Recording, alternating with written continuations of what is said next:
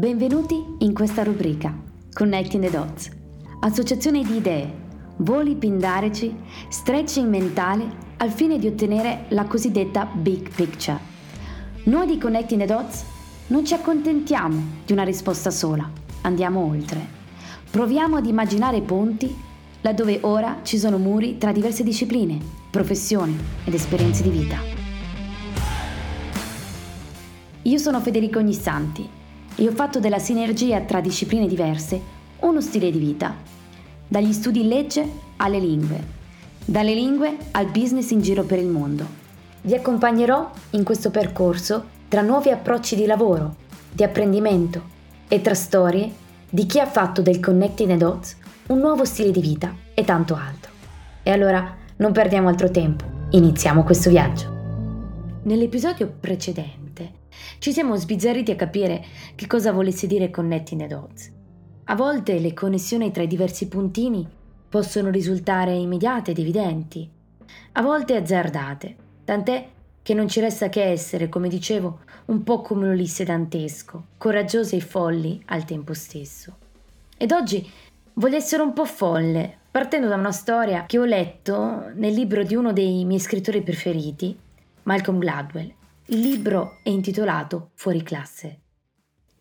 C'era una volta, e credetemi, posso iniziare benissimo con questa frase, proprio perché questa storia inizia nella lontana fine Ottocento.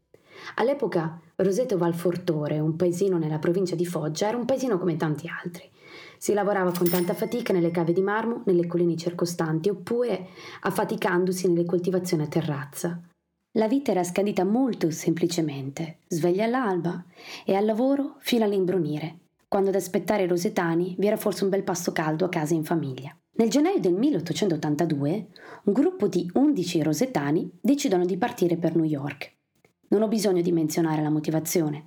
Una volta sbarcati, si avventurano a ovest fino a raggiungere le soglie del villaggio di Bangor in Pennsylvania. L'anno successivo altri 15 rosetani e negli anni a seguire verranno altri fino a che nel 1894 erano ben 1200 i rosetani che avevano fatto richiesta del passaporto americano. Pian piano, con la perseveranza di chi aveva le mani indurite dal lavoro, incominciano ad acquistare terreni nelle vicinanze, costruiscono pure una chiesa e daranno un nome a quel nuovo paese. Lo chiameranno Roseto. Nel 1896 il giovane prete, padre Pasquale di Nisco, prenderà l'incarico di parroco nella chiesa Madonna del Carmine, organizzerà festivals, incontri spirituali, promuoverà la coltivazione di ortaggi e frutti tipici del lontano Roseto, made in Italy. Per le strade di Roseto e di Garibaldi Avenue, la via principale, non solo pare che la lingua parlata fosse solo l'italiano, ma per giunta fosse lo stesso dialetto foggiano che si parlava a Roseto Valfortore. Questo paesino poteva passare inosservato se non fosse per un medico di nome Stuart Wolf. Era un'estate del 1950, ben più tardi della storia che vi ho appena raccontato. Dr. Wolf era in vacanza in una fattoria non lontana del nostro paesino in questione e viene invitato da una società medica per partecipare ad una di quelle classiche conferenze mediche a base di simposium e buffet con tramezzini ripieni. Un medico gli si avvicina e gli dice Ricevo pazienti da tutta la zona e raramente trovo qualcuno che venga da Roseto che abbia meno di 65 anni e con problemi di cuore. Era prima dell'avvento dei farmaci che abbassavano il livello di colesterolo nel sangue, quindi suonava veramente strano. Perciò, dottor Wolf Decide di investigare e scopre l'incredibile. Nessuno era mai morto sotto i 55 anni per attacchi di cuore o mostrato segni di malattie cardiache. Decide quindi di coinvolgere un sociologo, un certo John Brown, e fare indagini a tappeto sulla popolazione del villaggio di Roseto. Intervistarono ogni abitante bussando porta a porta. Scoprirono che non c'erano suicidi, alcolismo o dipendenza da droghe ed il tasso di criminalità era molto basso. Insomma, le persone morivano semplicemente di vecchiaia. Come si poteva spiegare questo fenomeno? Forse che tutto ciò fosse dovuto alla famosa dieta mediterranea ereditata dalle vecchie tradizioni di paese? Ebbene, a quanto pare le tipiche ricette italiane si erano ben presto americanizzate, con l'abbondanza dei grassi animali. Fumavano pure in gran quantità, quindi non certo uno stile di vita salutare. Forse che la causa fosse di natura genetica? Cercarono quindi altri abitanti della bella Roseto Valfortore che si fossero trasferiti in altre zone degli Stati Uniti. Eppure nessun nesso, anche in questo caso un vicolo cieco, al che si passa all'ipotesi geografica. Nella vicina Bangor il tasso di mortalità era tre volte più alto. E se il segreto di Roseto non fosse che Roseto stessa? Una strana sensazione cominciava a serpeggiare, camminando per le vie di questa isola felice. Le persone di Roseto si conoscevano tutte, l'una con l'altra. Ognuno preparava pietanze da offrire al proprio vicino. Sotto uno stesso tetto si racchiudevano tre generazioni. Le attività culturali non mancavano, la processione, la messa domenicale, i rosetani avevano creato una struttura sociale capace di isolarli dalla pressione del mondo moderno. Questa era la prima volta che qualcuno avesse mai pensato alla salute in termini di comunità. Ci siamo abituati a pensare che vivere in città fosse buono per la nostra carriera, per il nostro sviluppo personale, lasciare tutto e uscire dalla zona di comfort e crescere. Le città, da scrigno di maggiori opportunità, si sono trasformate in gabbie grigie dove sei solo.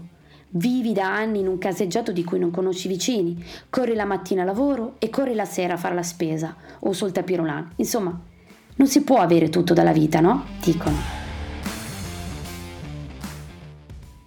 Ecco ora, complice magari una pandemia che non ci ha dato tregua per mesi e che ci accompagnerà almeno fino al prossimo autunno, mi chiedo quanto questo stile di vita non stia forse passando di moda, come i pantaloncini con l'ombelico di fuori.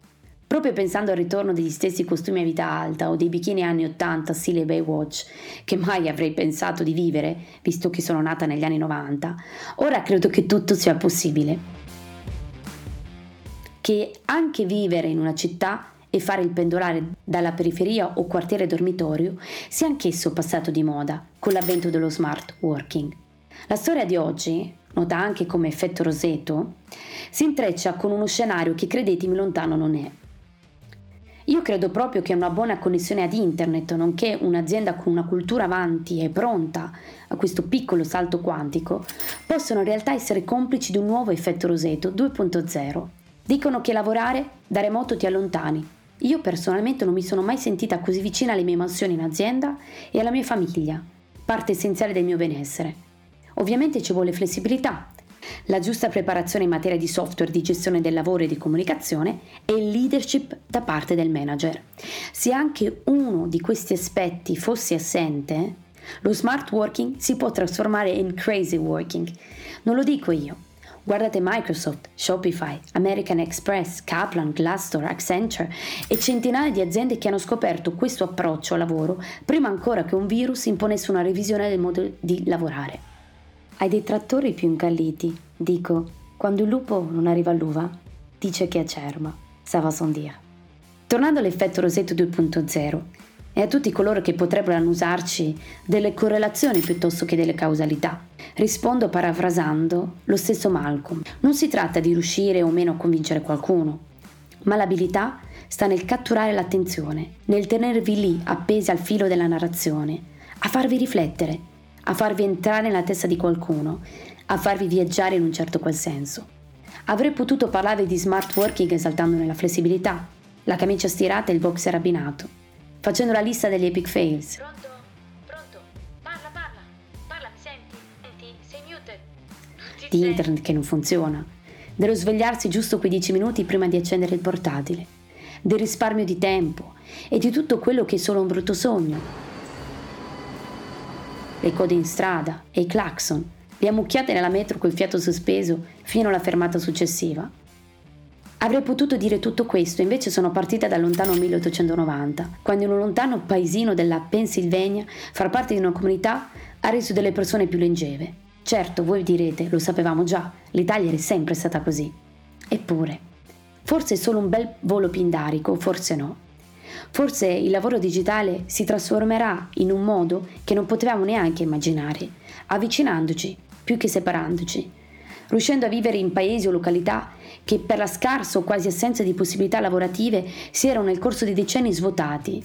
Forse quei bellissimi borghi incastonati nell'entroterra italiano, fatti di muri con mattoni a vista e floreali decorazioni arrampicanti, torneranno a risplendere e gli abitanti non saranno solo marmisti, ma liberi professionisti, dipendenti, imprenditori del mondo digitale. Forse mi taccerete di essere una sognatrice, o forse sono semplicemente una visionaria. Come disse Martin Luther King, la differenza tra un sognatore ed un visionario è che il sognatore ha gli occhi chiusi, il visionario ha gli occhi aperti. E voi, come ce l'avete gli occhi? Chiusi o aperti?